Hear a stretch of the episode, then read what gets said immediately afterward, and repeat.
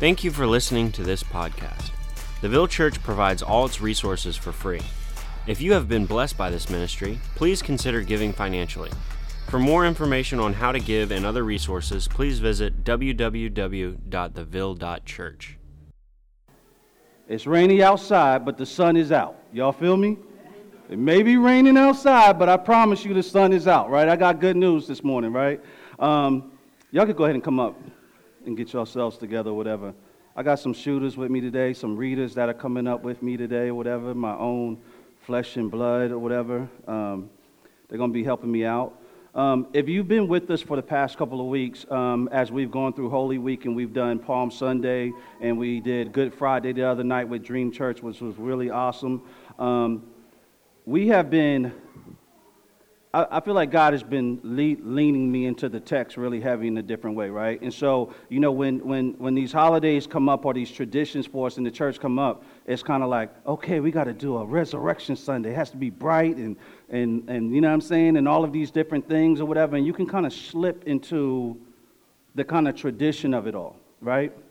Um, and I, honestly, I think the pastor's role is to do more than that right? I think, I think the role is to do more than that. I think y'all deserve more than that. I think God calls for us to do more than that. Um, and so I think the job is to literally walk around the text and really, really dig into it. Because I think just doing tradition or whatever, right, and, and, and, and not understanding what the tradition is about is just tragic, right? It's like making a monument that you don't even know what it's there for. It's just taking up space. Y'all feel where I'm coming from? So Easter is more than that. It means something, right?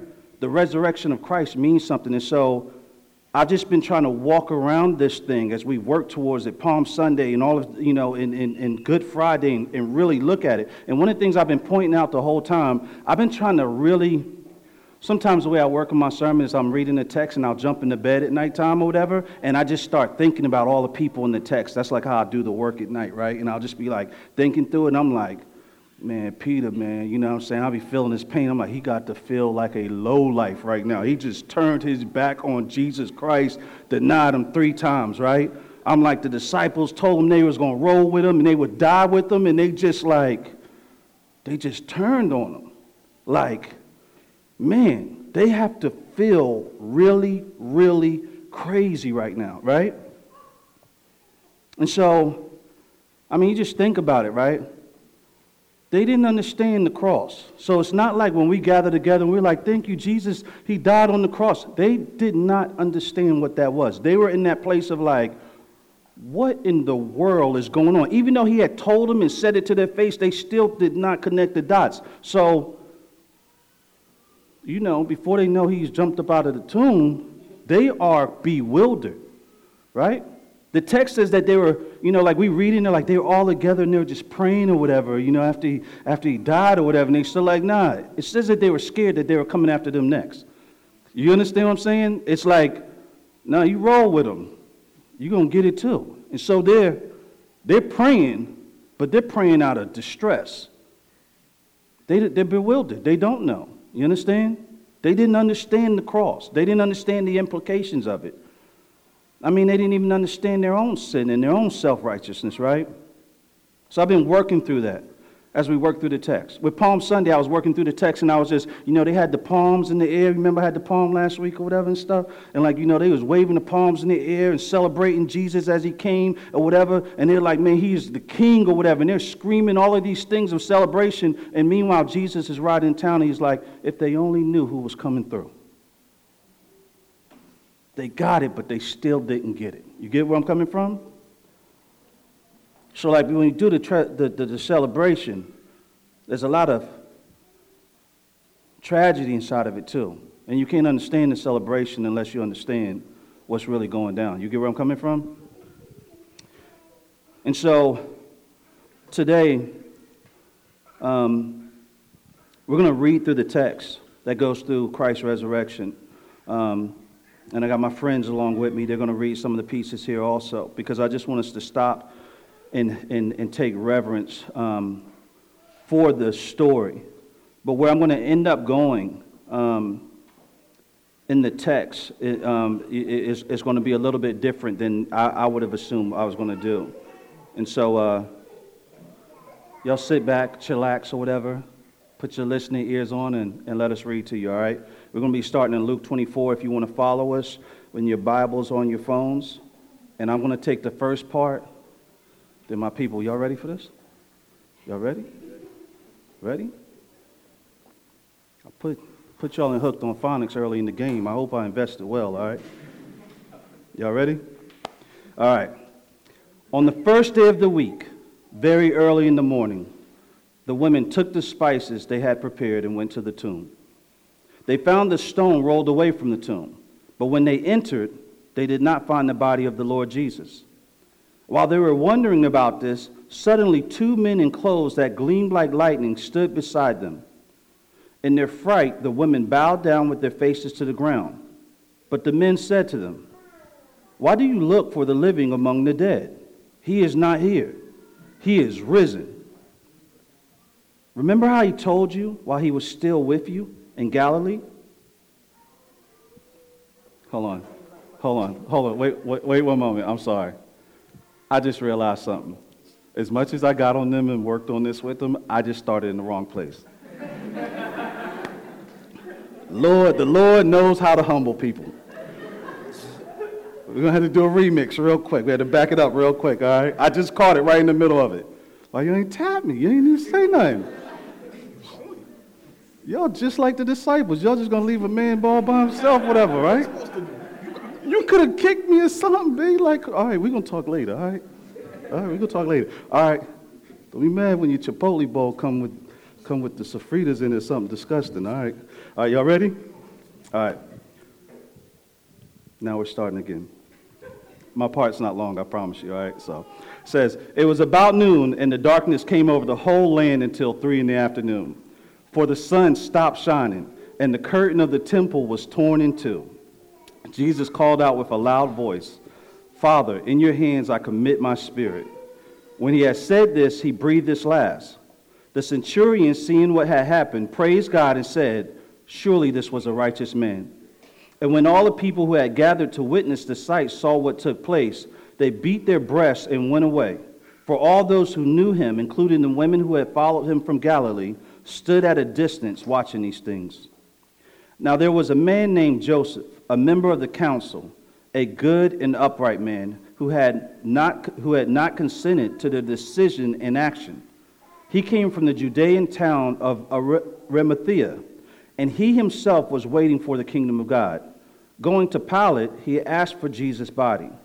Then he took it down, wrapped it in linen cloths, and placed it in a tomb cut in the rock one in which no one had yet been laid. It was preparation day, and the Sabbath was about to begin. On the fourth day of the week, very early in the morning, the women took the spices they had prepared and went to the tomb. They found the stone rolled away the to- from the tomb, but when they entered, they did not find the body of the Lord Jesus. While they wondered, while they were wondering about this, suddenly two men in the clothes that gleaming like lightning, lightning stood beside them, and the fright of the woman bowed down with their faces to the ground. But the men said to them, Why do you look for the living among the dead? He is not here, he has risen. Remember how he told you while he was still with you in Galilee, the Son of the Man must be delivered over to the hands of sinners, be crucified on the third day, and be raised again. Then they remembered his words when they came back from the tomb, they told all these things to eleven and to all the others. It was Mary Magdalene, Joanna, Mary, the mothers of James, and the others with them who told this to the apostles. But they did not believe the women because they, their words seemed to them like nonsense. Peter, however, got up and ran to the tomb, bending over. He saw the strips of linen lining lying by themselves, and he went away, wondering to them what had happened. Now, that same day, two of them were going to Jerusalem, going to a village called Emmaus, about seven miles from Jerusalem. They were talking with each other about everything that had happened. As they talked and discussed these things with each other, Jesus himself came up and walked along with them, but they were kept from recognizing him. He asked them, What are you discussing together as you walk along? They stood still, their faces downcast. One of them, named Cleopas, asked him, Are you the only one visiting Jerusalem who does not know the things that have happened there in these days? What things? he asked. About Jesus of Nazareth, they replied. He was a prophet, powerful in word and deed before God and all the people. The chief priests and our rulers handed him over to be sentenced to death, and they crucified him. But we had hoped that he was the one who was going to redeem Israel.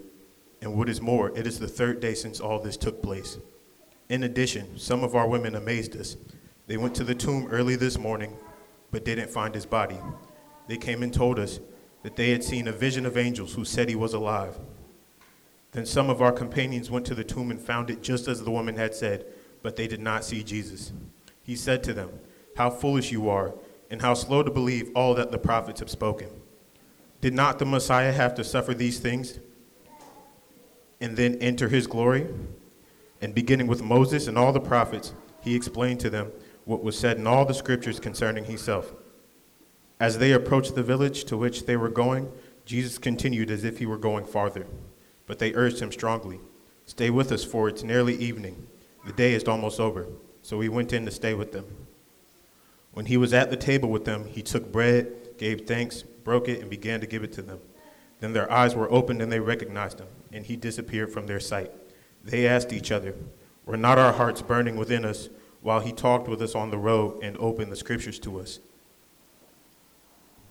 They got up and returned at once to Jerusalem. There they found the eleven and those with them, assembled together and saying, It is true. The Lord has risen and has appeared, and saying, The Lord has risen and has appeared to Simon. Then the two told what had happened on the way, and how Jesus was recognized by them when he broke the bread. While they were still talking about this, Jesus himself stood among them and said to them, Peace be with you. They were startled and frightened, thinking they saw a ghost. He said to them, Why are you troubled? And why do doubts rise in your mind? Look at my hands and feet. It is I myself. Touch me and see. A ghost does not have flesh and bones as you see I have. When he said this, he showed them his hands and feet. And while they still did not believe it because of joy and amazement, he asked them, Do you have anything here to eat? They gave him a piece of broiled fish, and he took it and ate it in their presence. He said to them, This is what I told you while I was still with you. Everything must be fulfilled that is written about me in the law of Moses, the prophets, and the Psalms. Then he opened their minds so they could understand the scriptures. He told them, This is what is written The Messiah will suffer and rise from the dead on the third day, and repentance for the forgiveness of sins will be preached in his name to all nations, beginning at Jerusalem. You are my witnesses of these things. I am going to send you what my Father has promised, but stay in the city until you have been clothed with power from on high. When he had led them out of the vicinity of Bethany, he lifted up his hands and blessed them. While he was blessing them, he left them and was taken up into heaven. Then the, they worshipped him and returned to Jerusalem with great joy, and they stayed continually at the temple, praising God. Come on, let's give it up for him real quick.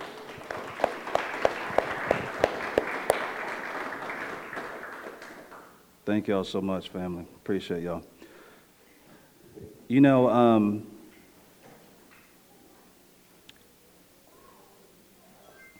I want to land this today in a way that's personal for you, right? I want you to grasp the resurrection in a way that you maybe never have. And um, I don't know if this word is going to do it, but I pray that it does it. And I don't know if it's a good sermon or what kind of sermon we would call it, but I will tell you this that as I worked on it, I was weeping through it, and, uh, and I, so I hope it, it, it, lands on you with the same power. You know, um, when we look at the disciples, and you read through the text, if you keep going on, right? So they needed this resurrection to happen, right? They needed something, they needed it to mean something. Like I said, they are they're in a place where they're bewildered, they're smothered in their condemnation. They're smothered in shame. They've postured their life that they're about this, they're going to do this, and they're going to roll, and they're going to, they're devout Christians. But then they end up seeing themselves in a very real way. They feel like the worst of sinners. Many of us betray the Lord all the time or whatever, whether it's in secret or whatever it is that causes us, that easily besets us, causes us to stumble. But they're like, we didn't turned our back on Jesus, right? There's the trauma of watching what they watched happen on the cross, but there's also this extreme proximity that they were with them up until that point until they turn into the running man. You get where I'm coming from? So they are, they are smoldering in this shame and condemnation.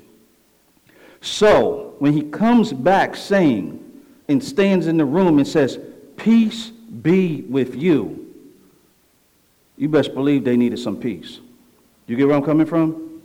They needed peace in that moment, and Jesus brings that peace. The resurrection releases this flood of grace and this mercy that just avalanches the disciples, right?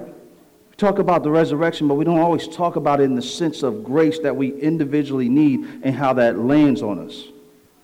For them, it's so huge because what it does is it puts in perspective the road ahead of them and it puts in perspective the road behind them.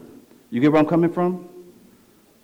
Some of us have lived long enough and, and walk with the Lord long enough that we look back and we see these things that were utterly shameful or that we made mistakes. Oh, my God, we missed it. But we've also lived long enough to see God take it and redeem it and use it for his glory. Right? So Peter's victories are in the text. And his shame is in it also. And they both preach to us. Y'all get where I'm coming from? That resurrection hits a split, and you get a whole nother kind of disciple on the other side of it. Right? You get a whole nother kind of disciple. The ones that actually took off and ran and did the Carl Lewis when Jesus was pinned up against the wall, they're also the same ones that were martyrs and died brutal deaths for the gospel. The text, what's in the middle of that, is Jesus coming up out of the grave. Do you get where I'm coming from? And it's not just that it was evidence and that he came up out of the grave, but it also was them coming up out of the grave. Y'all with me?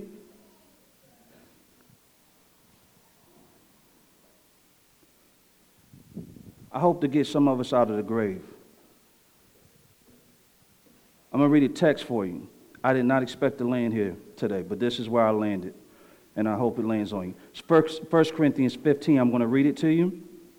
It says, and this is Paul, and he's talking about the resurrection in this text, but he says something that, that, that, that hits me, right? He says, Now I would remind you, brothers, of the gospel I preached to you, which you received, in which you stand, and by which you are saved. If you hold fast to the word I preached to you, unless you believed in vain.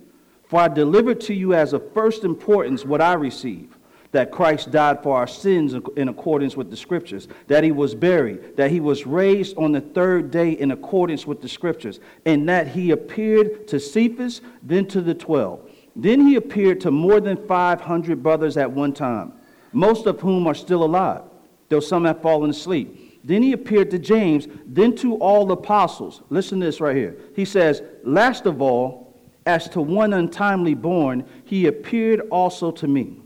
For I am the least of the apostles, unworthy to be called an apostle because I persecuted the church. But by the grace of God, I am what I am, and his grace toward me was not in vain. On the contrary, I worked harder than any of them, though it was not I, though it was not I, but by the but the grace of God that is within me. Whether then it was I or they, so we preach, and so you believe. I know that's a lot. I'm gonna back it up and break it down for you, right? I always have wondered how Paul deals with himself, right? Anybody ever have some stuff that like you maybe did in the past that you're not proud of? Sometimes when you're sitting alone, just the moment comes back up and tries to like shame you again, and you're just kind of stuck at it. It could be somebody you dated before, whatever situation where you crossed the line you shouldn't cross, or whatever, or where you just utterly humiliated yourself, or what it, whatever it may be, right?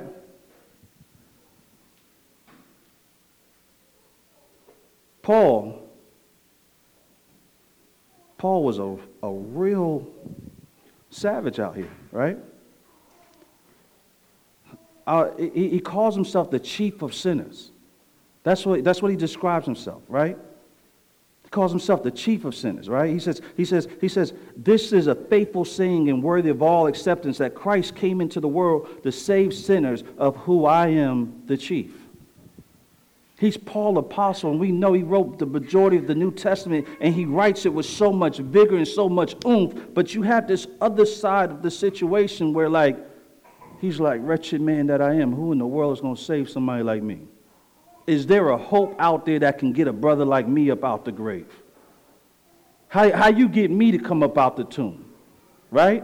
He takes a very deep, deep look in the mirror, and he carries this beautiful, beautiful grace in, in, in, in, in, this, in this faith in the Lord, but then he also carries this other heavy thing, right? So I've always wondered how does he carry it, right? And, and, and he says, Because I persecuted the church. He makes this statement, right? The other apostles abandoned Jesus. Paul sees his situation a little bit different. He's like, I persecuted the church. In Acts 22, he says, he says, Lord, they themselves know that in one synagogue after another I imprisoned and beat those who believed in you. And when the blood of Stephen, your witness, was being shed, I myself was standing by and approving and watching over the gar- garments of those who killed him. Acts 22 4, he says, I persecuted this way to the death, binding and delivering to, to prison both men and women. I wonder if he ever hears the screams of Christians he's, he's brutalized, right? I'm just like, he has like real blood on his hands. You understand what I mean? And like he's, now he's a follower of Jesus. You see the tension in all this? It's a bit crazy, don't you think? I wonder if he hears the testimony of Stephen, who was stoned as he was preaching truth about Jesus Christ. I wonder if he hears that. Like if that still messes with him, right?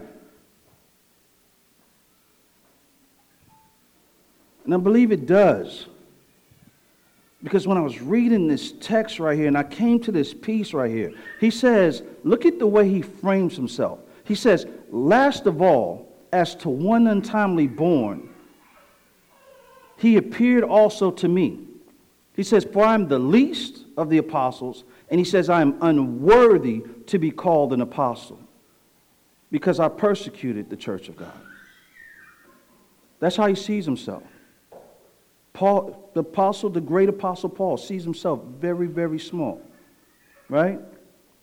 He's very aware of what he's done.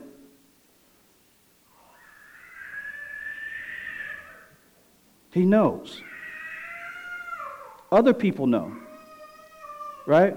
Acts 9:26 says this. It says when he came to Jerusalem, he tried to join the disciples, but they were all afraid of him, not believing he really was a disciple. You ever done something and people are afraid of you? And you hate that it's the case, but you understand? Does anybody know what I'm talking about? You understand why they don't trust you? It's easy to just scream about how messed up they are, but you get what you, how you may have killed your credibility. Paul, they was like, yo, he's a killer. You understand? I just want y'all to feel this because I want to get past the tradition and get deep in it today, right? In Acts 9:13, the Lord, this is Ananias, right? And uh, he says this, whatever. He says, Lord, he says, he says, I have heard many reports about this man and all the harm he has done to your holy people in Jerusalem. And he has come here with authority from the chief priest to arrest all who call on your name. But the Lord said to Ananias, Go this man is my chosen instrument to proclaim my name to the Gentiles and their kings and to the people of Israel. He says, I will show him how much he will suffer for my name. So, Paul is a threat, but God has a plan for him. Paul ain't just a threat, he's a killer of God's people. You would think God's position is let me just wring his neck and snap his little head off, right? If anybody mess with our family, that's how we would look at it if somebody messed with our children, right, that's how we would, you know, that's the way, way we move, right?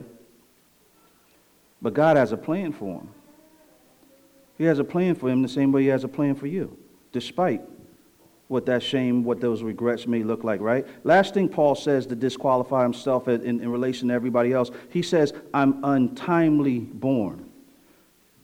The Greek word, which I didn't take the time to get the pronunciation, so if there's any Greek scholars in here, don't be hating on me. Just come correct me in love, all right? Because I get people, whatever. They sometimes they be like, didn't, you didn't say it right, and whatever, and they be going off on me or whatever. I'm like, man, it's all right, bro. Anyway, the word is ektroma, and it's e it's e k t r o m a, and it actually means like abortion, stillbirth, or miscarriage. Or in their context, it could mean have a freakish association in the sense of something is off, right, or something is not right he uses, we, we lighten it up in our, in, in, our, in our translation. But when he says that he's untimely born, he's talking about how people look at him like he's nothing, even his stature, he's judged. He's like, so he, he's even accepted that, whatever, right? It's so like, it's, it, it's like, bro, you used to kill Christians. You used to be at war with God's people. That's what you did. And you don't look like too much of nothing either. You don't even look like you built for the job. You get where I'm coming from? Anybody ever felt like that? What do you call it? What's the, what's the syndrome, whatever? You go in the room? Imposter syndrome. You ever felt the imposter syndrome? Huh? Paul feels all of that.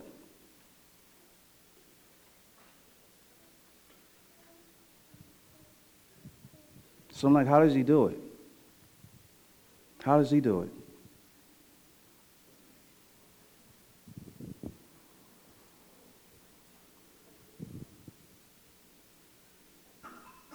I feel it all the time. I wonder myself all the time. I'm like, God, what in the world are you thinking calling me to be a pastor? Why? I get stuck in the past in my mind all the time. I get stuck there all the time, right? It puts you in this purgatory where you're like halfway like, like, okay, I'm gonna go do what I'm called to do, but then you're like, who am I to go to go do it, right? Just think about it. There's some of you in here, whatever, you won't volunteer to do certain things because you don't feel worthy to do it. I know, because I've talked to people, whatever, right? That's not a jab at nobody. I'm just saying. I didn't talk to people. They be like, nah, yo, I can't do it. I was at the club. Like, I got a black and mild on me right now. I was like, I don't care. Like, you know what I'm saying? But like, people be having all kind of, I'm like, yo, the, the Lord wants to use you for an instrument, right? He wants to use you for an instrument.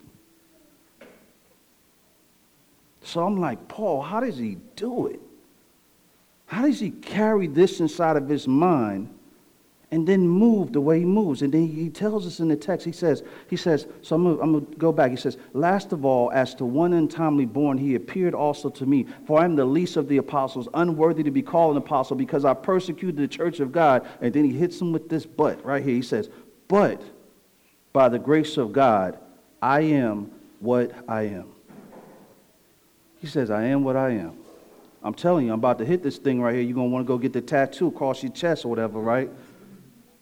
He says, I am what I am. So, what lies between this wretched past that attempts to color Paul's identity, that he, he, he's not faking the funk about? It's, it's there. It is what it is. There's no getting around it. What happened has happened in this glorious resurrection from his past to now being a chosen instrument is grace. It's not hyper intellect. You know, I've cleaned myself up now whatever and stuff. You know what I'm saying? I don't wear baggy jeans anymore, just straight slacks, nothing but, you know what I'm saying? And, and, uh, and so I don't know who that guy, like, it ain't none of that. It's not that.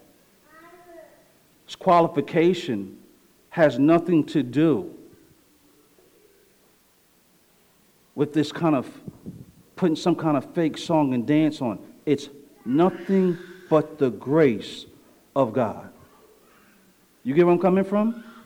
Paul is, is, is, he's, he's in the same circumstance that happened on that morning so many years ago when they went to the tomb and everybody is scared to death They're, they're, they're, they're, they're like, we don't roll with Jesus. We, we called him Lord. We called him King. We, we, yeah, we know he is, but, but, he's, but he's also dead now. And, and we don't quite know what to do with that, right? And, and, and, then, and then I don't like the way he died because I didn't even die on the good side, rocking with him and all that. I died running from him, leaving in him in his worst moment and in utter distress. I turned my back on him, so they're sitting with this condemnation and muck on him. And so when he comes out the grave, when they see him, it's not just a resurrection just for it, it, it, the resurrection just comes with this tidal wave of grace because it's like oh the king is back jack. King is back right? The tsunami is coming. All our sins are washed away. He wasn't playing it wasn't just talk it wasn't just talk oh he's the deal and and and, and he comes back with mercy and grace so like we're his children. It's on. You get where I'm coming from? They were in the tomb too. They're in the tomb of shame.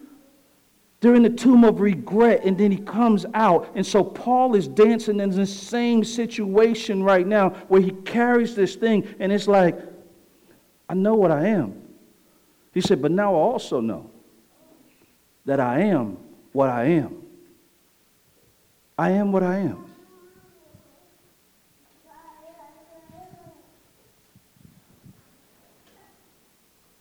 It's so hard to grab a hold of being I am what I am when you're a believer. Because when you are what you are, you end up being lonely at times.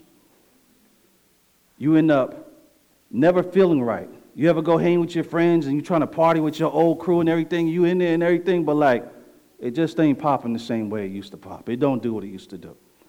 Right?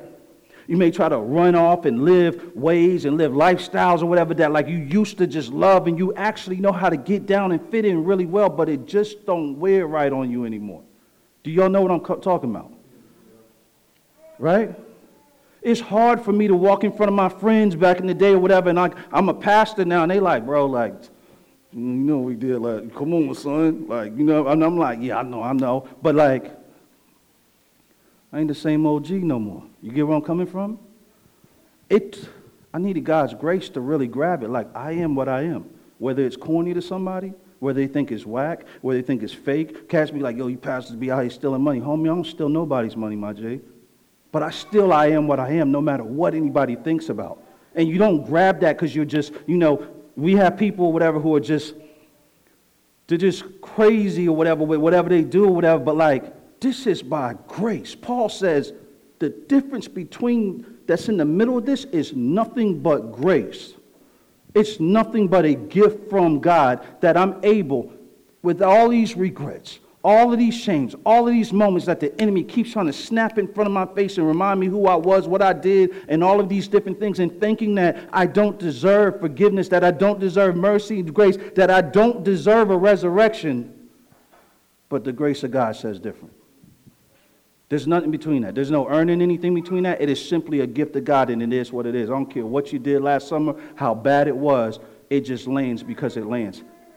You just end up being, you are who you are. Do y'all understand where I'm coming from?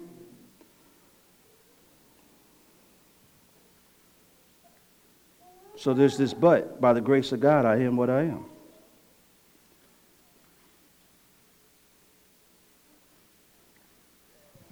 Sometimes we've done too much. We got too much blood on our hands, we got too much shame on our hands. And there is nothing in the world that would make sense, right? Unless we are psychologically off for us to walk around, unless we're just narcissists, arrogant, hateful towards people, nothing makes sense for us to be able to walk and feel freedom after some of the things that we've done.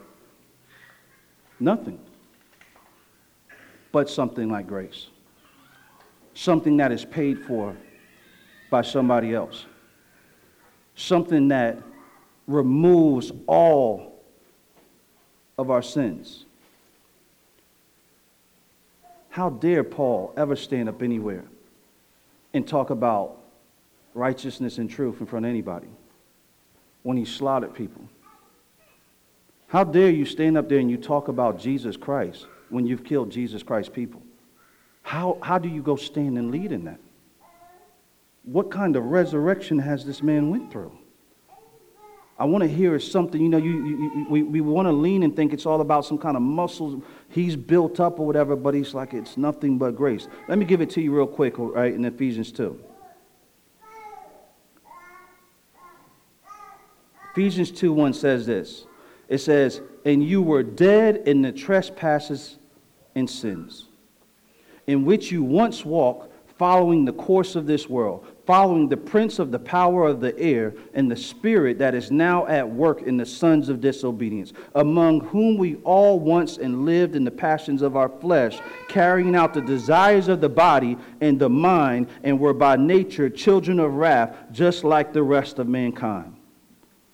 So he gives us the death. Now he's about to give us the life. Y'all ready? There's the resurrection in the text. Y'all ready? Y'all better say something. Mm-hmm, something. Mm-hmm. All right. He says, But God being rich in mercy, because of the great love with which he loved us, even when we were dead in our trespasses, trespasses, he made us alive together with Christ. It says, By grace you have been saved. By grace you have been saved and raised up with him and seated with him in the heavenly places in Christ Jesus, so that in the coming ages he might show the immeasurable riches of his grace and kindness towards us in Christ Jesus. For grace you have been saved through faith. That is not your own doing, it is the gift of God, not a result of works, so that no one may boast. For we are his workmanship, created in Christ Jesus for good works, which God prepared beforehand that we should walk in them. Not a result of works, so that no one may boast. It says that we, he raises us up with him. He shared in our death so we could share in his resurrection. Y'all with me? He shared in our death so that we could share in his resurrection. And it's not something you earn. It's a gift. That's what the text is telling us. It's a gift. And not only that, he got goodies playing with it. You understand what I'm saying? He said, he said we, we're going to be seated in heavenly places. It says in the coming ages, he's going to show the immeasurable riches of his grace and kindness towards us. No ear has heard, no eye has seen. We can't even comprehend what he has for us. But right now, what avalanches us is mercy, grace, and a resurrection in our life. I don't care what you used to be, but this grace lands, and it's something different. Philippians 3:20 says this. It says, "But our citizenship is in heaven." And from it we await a Savior, the Lord Jesus Christ. We're not even citizens here anymore. Our resurrection has landed. We are kingdom people. Kingdom people are different. We don't walk around stomping on people for them to serve them. Serving is what we do. Generosity is what we do. Giving is what we do because we've received everything immeasurable riches, right?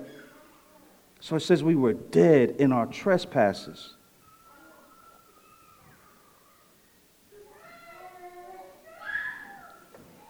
If you believe this, right? If you receive the gospel, if you are a follower of Jesus Christ, to stay in this purgatory where you are kind of kind of in the tomb, it dishonors the blood that was spilled on the cross for you and I, right? Uh, let me just give you a picture or whatever, right? Imagine when Jesus calls Lazarus out of the grave, right? Y'all know the story, right? Lazarus was dead. Jesus rolls up. He has compassion. It's like, Lazarus, come up out of that thing, right? Imagine if Lazarus came up, like awoke from his slumber, dead to life, and then was like, my God, I can't believe he just brought me back from the dead.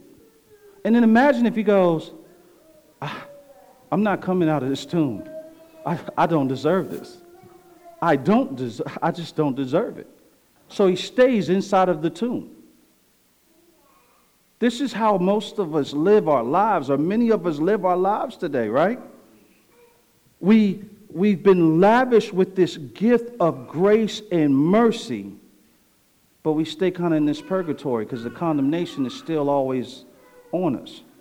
We still think it's contingent on something else we're supposed to do, or we're not doing enough, or we failed, or something like that. But he's Paul is like, yo, the way I get along on the day-to-day basis is simply grace. That, that's, that's what fuels this. Yeah, yeah, yeah. I, I know about the nightmares. I, I know about the regrets. I pass people I did dirty sometimes. You get where I'm coming from? And it grieves my heart. I hunt for certain people that I took down some roads that I don't know if they're going to make it back home from. I look for them because I'm like, I'm going to run up on them and I'm going to share the gospel with them. And I've done it to people and they thought I was crazy. They're like, I'm like, oh, you know, the Lord Jesus, and, and that got saved whatever. And they just like, what the heck happened to you? Like, you was thugging last time I see him. I'm like, yo, you need to come with me now. Come on, whatever. You he'll go, holy water right here, boom. And they just like, and I'm like, God, I want to fix it. But it don't work that way.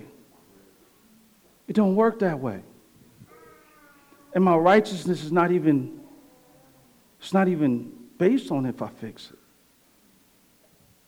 I just am what I am. I'm just saved. It had nothing to do with me. I just, I'm just an heir with Christ, and it had nothing to do with me.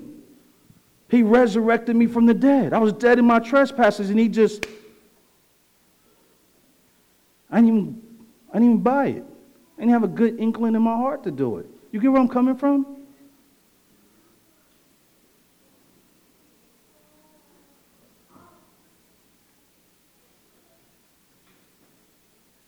Same Jesus that calls Lazarus out.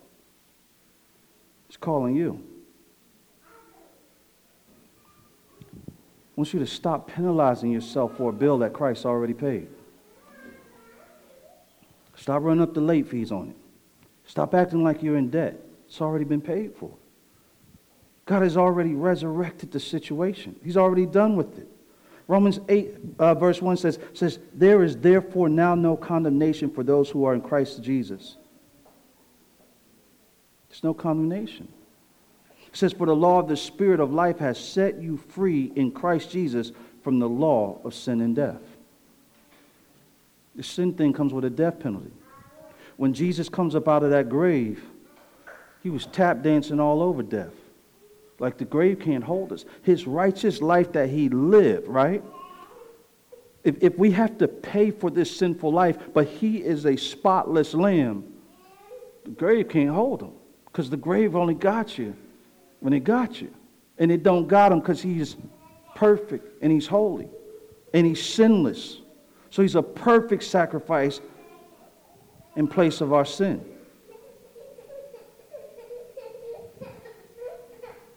Verse 11 of Romans 8 says, If the spirit of him who raised Jesus from the dead dwells in you, you, he who raised Christ Jesus from the dead will also give life to your mortal bodies through his spirit who dwells in you.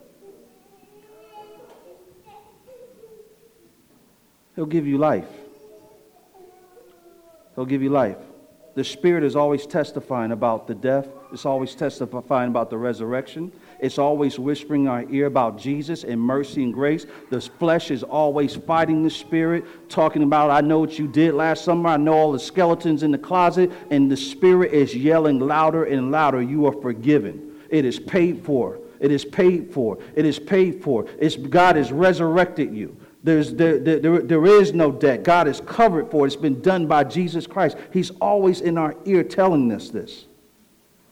And so when we receive it, when we don't hide in the tomb, when we go, when we like part time the game and like, you know, yeah, I'm saved, Jesus loves me, or whatever, I know all of these things or whatever, but when we realize that this thing is, it's all grace, you run about the tomb, right?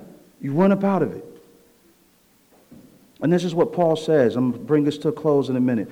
In the verse 10, he says, and the rest of it, he says, and his grace towards me was not in vain.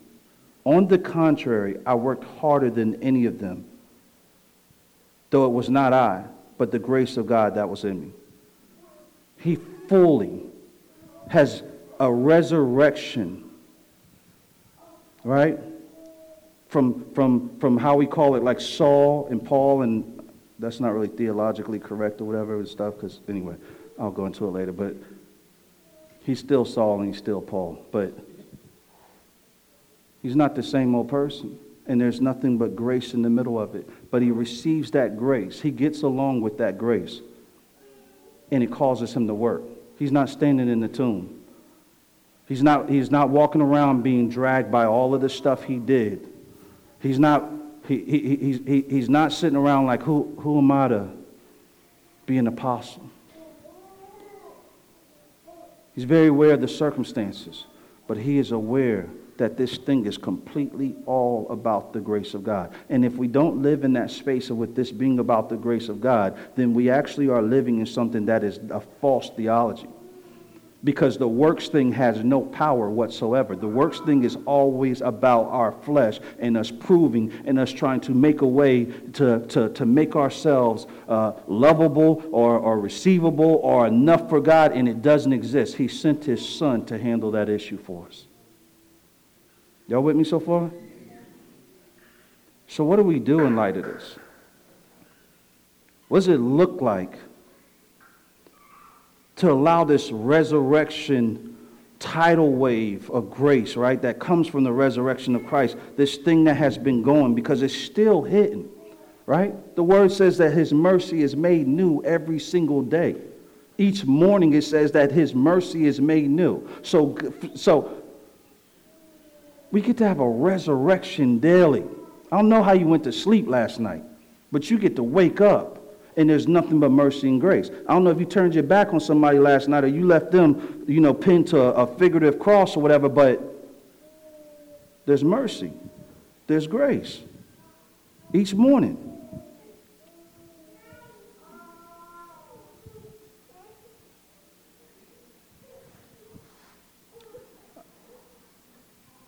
Some of the practical ways you step into this, because I know this isn't an Eastery sermon.